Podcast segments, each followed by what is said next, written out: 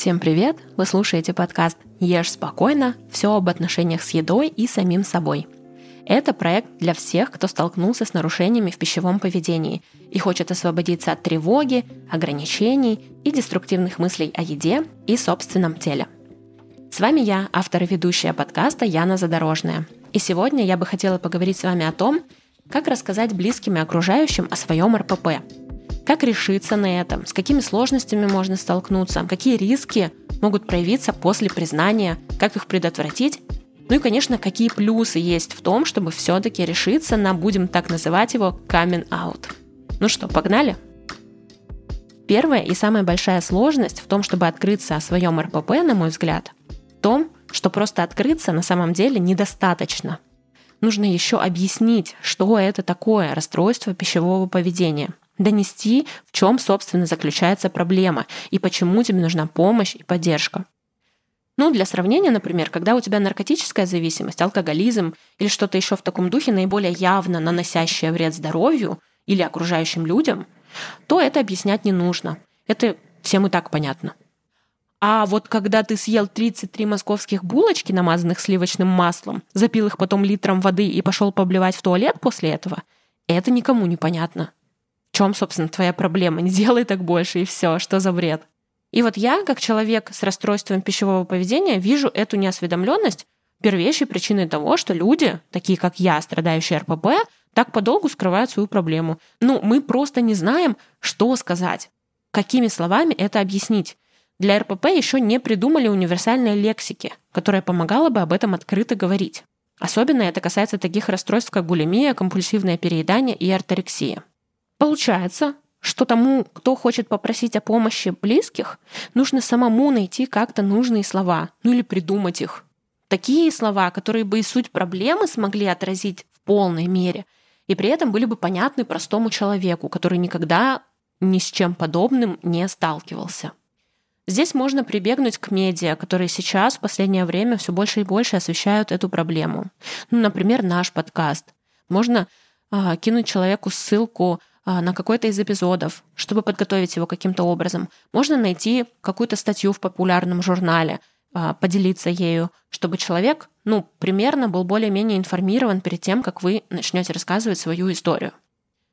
Вторая большая сложность в том, чтобы открыться о своем РПП, на мой взгляд, в страхе обесценивания. Опять же, здесь большую роль играет низкая информированность людей об РПП, в результате чего а, мы рискуем просто быть непонятыми ты человеку скажешь, вот так и так, у меня там РПП и так далее, а он ну, не воспримет это всерьез. Не потому, что он такой нехороший, а потому, что в его мире такой проблемы не существует. Ну, то есть проблема бесконтрольного потребления пищи, она плюс-минус существует везде у всех, а, все понимают, о чем речь. Она звучит как «кто-то слишком много ест». Всем известная проблема. Когда кто-то совсем ничего не ест, это, допустим, тоже проблема. А вот когда кто-то целыми днями думает о еде, ну, например, думает о круассанах, а ест на самом деле один-два раза в день курогречку вместо круассанов. И из-за этого у него вся жизнь постепенно рушится. Вот такой вот проблемы нет. Ее просто не существует. И вот страх того, что тебе скажут, что за бред, просто ешь нормально, он, конечно, сильно тормозит от того, чтобы рассказать что-то кому-то.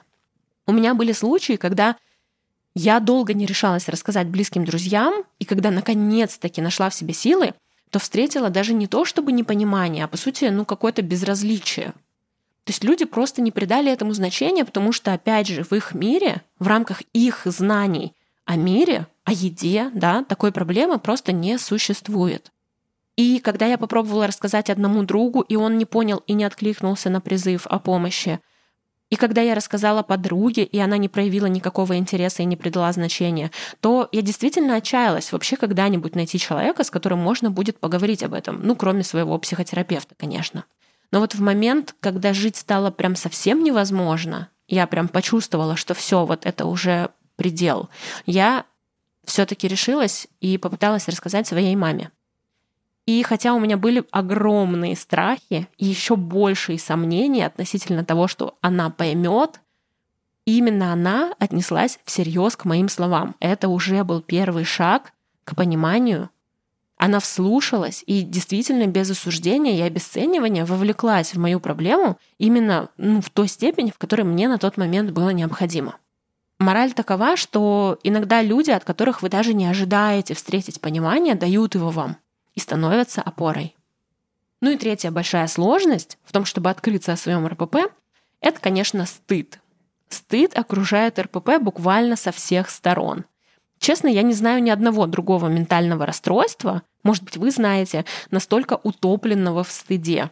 Причем тут дело не только в стигме, которая есть в обществе, но и в том, что сами люди, страдающие в частности булимией или компульсивным перееданием, относятся к своему расстройству так, как если бы оно заставляло их мучить бездомных котят или, не знаю, издеваться над бездомными людьми. То есть вот это ощущение, что ты делаешь что-то совершенно отвратительное, и теперь все узнают, какой ты отвратительный человек, оно мешает открыться и попросить о помощи. Однажды у одной западной блогерши я услышала очень полезную мысль на эту тему и хочу ею поделиться. Мне она в свое время помогла. Так вот, когда вы ощущаете, э, что накатывает вот эта волна стыда и самобичевания, то подумайте просто, что вообще-то вы не наносите вред никому из окружающих. Вы не совершаете никаких плохих поступков по отношению к окружающим. Не убиваете никого, не крадете ничего и даже не мешаете никому. Вы просто едите много или не едите ничего. Ну, в общем-то, мучаетесь наедине с собой. Вы могли бы продавать наркотики детям условно или обворовывать старичков, но вы всего лишь переедаете. Такое, пусть даже абсурдное сравнение, лично мне помогло выпутаться из болота стыда. Ну что ж, друзья, мы поговорили о трех самых главных сложностях в камин об РПП. Теперь я бы хотела поделиться своими мыслями о том, почему все-таки стоит это сделать и почему это важно. Вообще, само понятие камин ассоциируется у меня с освобождением, неким сбрасыванием масок. У самого этого слова такой немножко романтизированный флер. При этом, когда мы говорим об РПП, то главное, от чего здесь нужно и важно освободиться страдающему, в том числе и посредством камин это чувство стыда и отвращения к самому себе. Поэтому именно стыд и вот эта очень жесткая самокритика — это доминантные эмоции во внутренней борьбе человека и с булимией, и с компульсивными перееданиями и так далее. И они же обычно являются тем забором, который отделяет нас от признания. Поэтому камин в РПП — это не только про получение поддержки от других людей, не про запрос на эту поддержку, и даже не только про отсутствие необходимости более притворяться, но и про попытку вырасти над своим всепоглощающим чувством стыда. Вероятно, оно не исчезнет прям сразу, как только вы расскажете кому-то о своем расстройстве. Но этот шаг, тем не менее, совершенно точно приближает нас к принятию и более глубокому такому осмыслению своего расстройства, добавляет немного самосопереживания, пусть даже через других людей. Итак, попытка вырасти над стыдом и попытка самосострадать – это первый плюс камин в РПП. Следующий весомый бонус в том, что можно будет перестать притворяться и врать бесконечно.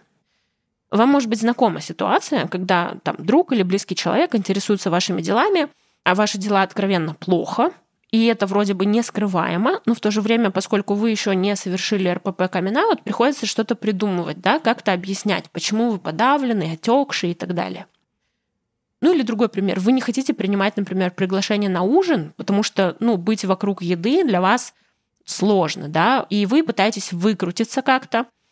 А вот после камин можно будет просто отказаться, например, или предложить какую-то альтернативу, ссылаясь на свое состояние и не бояться того, что тебя не поймут. Не придется также объяснять свое странное поведение в кофейне, например, когда ты, с одной стороны, безумными глазами смотришь на десерты на витрине, мечешься в попытках выбрать что-то одно и не взять сразу восемь, а в результате подходишь к такой кассе, э, говоришь, мне, пожалуйста, американо без ничего. Такое э, тоже часто бывает. Э, как вы поняли, я привожу примеры из личного опыта, но думаю, многим они будут знакомы. Итак, возможность говорить правду и быть собой во всех даже нездоровых проявлениях — это второй бонус камин -аута. Ну и третий бонус, на мой взгляд, это, конечно, вклад в общественную осведомленность и освещенность этой проблемы.